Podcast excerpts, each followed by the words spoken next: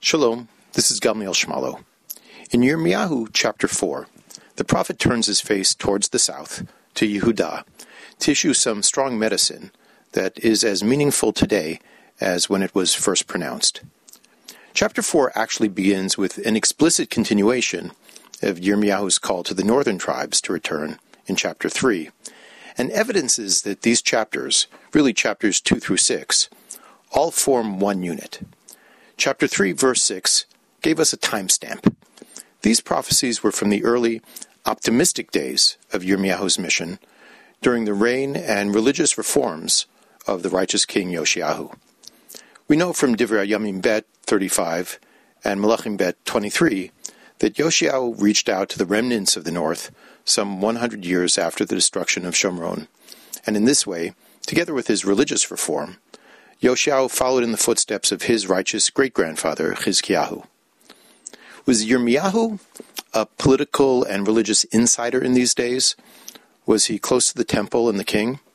It is hard to know.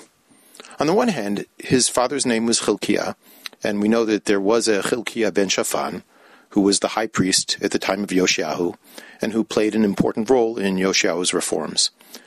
Rabbi David Kimchi reports that his own father identified Yirmiyahu's father as this same high priest, and Malbim seems to concur.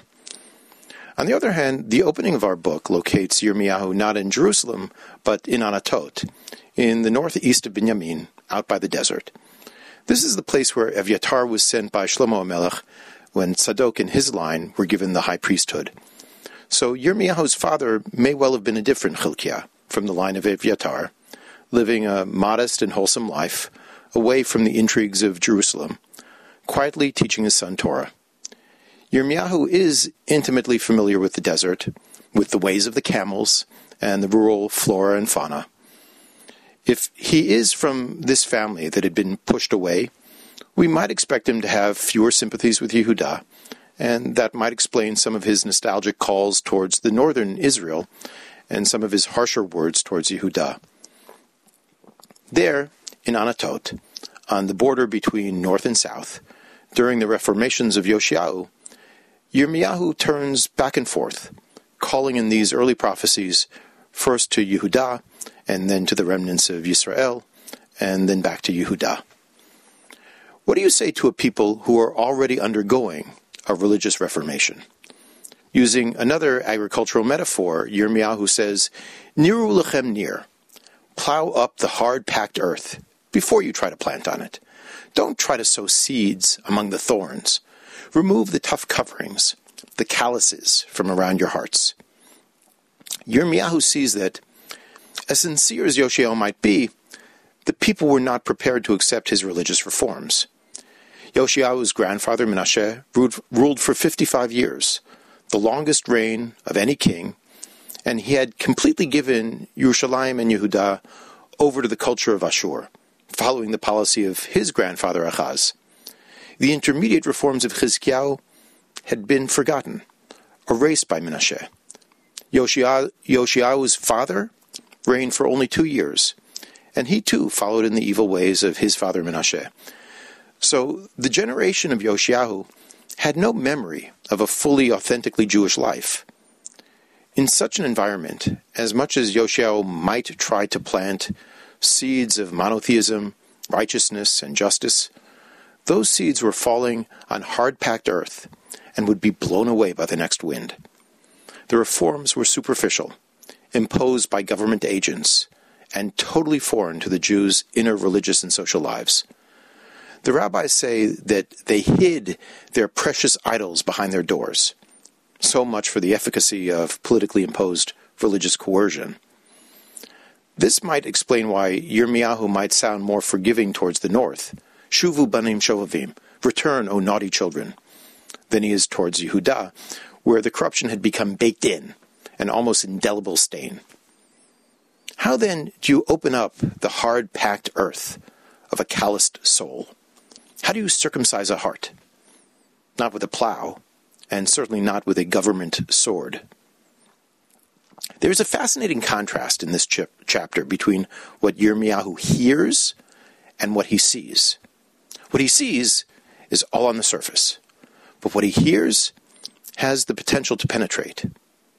And what he hears over and over again is a call, a voice, sometimes a kol shofar, a powerful blast that pierces his heart. He hears calls of danger and of war that should awaken even the most settled soul. Verse 5 Blow the shofar in the land, cry, gather together. Verse 15 For a kol declares from Dan. Verse 16 They give out their kol against the cities of Yehudah. Verse 21 How long shall I, shall I see the standard and hear the kol of the shofar? Verse 29 The whole city flees at the call of the horsemen. And the final devastating 31 I hear a call as one in travail, anguish as a woman bearing her first child, the call of fair Zion panting, stretching out her hands. Alas for me, I faint before the killers. That is what he is encouraging the people to hear, and what he hears himself as he is shaken to the core. Verse 19. Oh, my bowels, my bowels, I am shaken in the walls of my heart. My heart moans within me. I cannot be silent, for I hear the kol shofar, alarms of war. Yirmiyahu is not just an impersonal, impersonal mailman delivering a message. He is totally immersed in the experience. That is what he hears. What he sees, what is on the surface, is a different story altogether. Yoshia's police are just plastering over the deep corruption from Menashe's reign and superficially suppressing the selfish pagan cults that gave ideological support to that corruption. That's all on the surface, skin deep, ephemeral. And when a prophet turns his eyes to that reality, what he sees is desolation. I look at the earth. It is unformed and void, at the skies, and their light is gone. I look at the mountains. They are quaking, and all the hills are rocking. I look, no man is left, and all the birds of the sky have fled. I look, the farmland is desert, and all its towns are in ruin, because of Hashem, because of his blazing anger.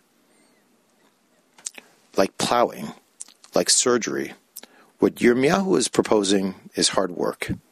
He is calling for a fundamental change in identity before it, before it is too late. Is it too late? Back in Malachim Bet 22, the prophetess Huldah indicated that Yehuda had reached the point of no return. From the calls of her contemporary, Yirmiyahu, it sounds like our hearts might still open and Yerushalayim might still be saved.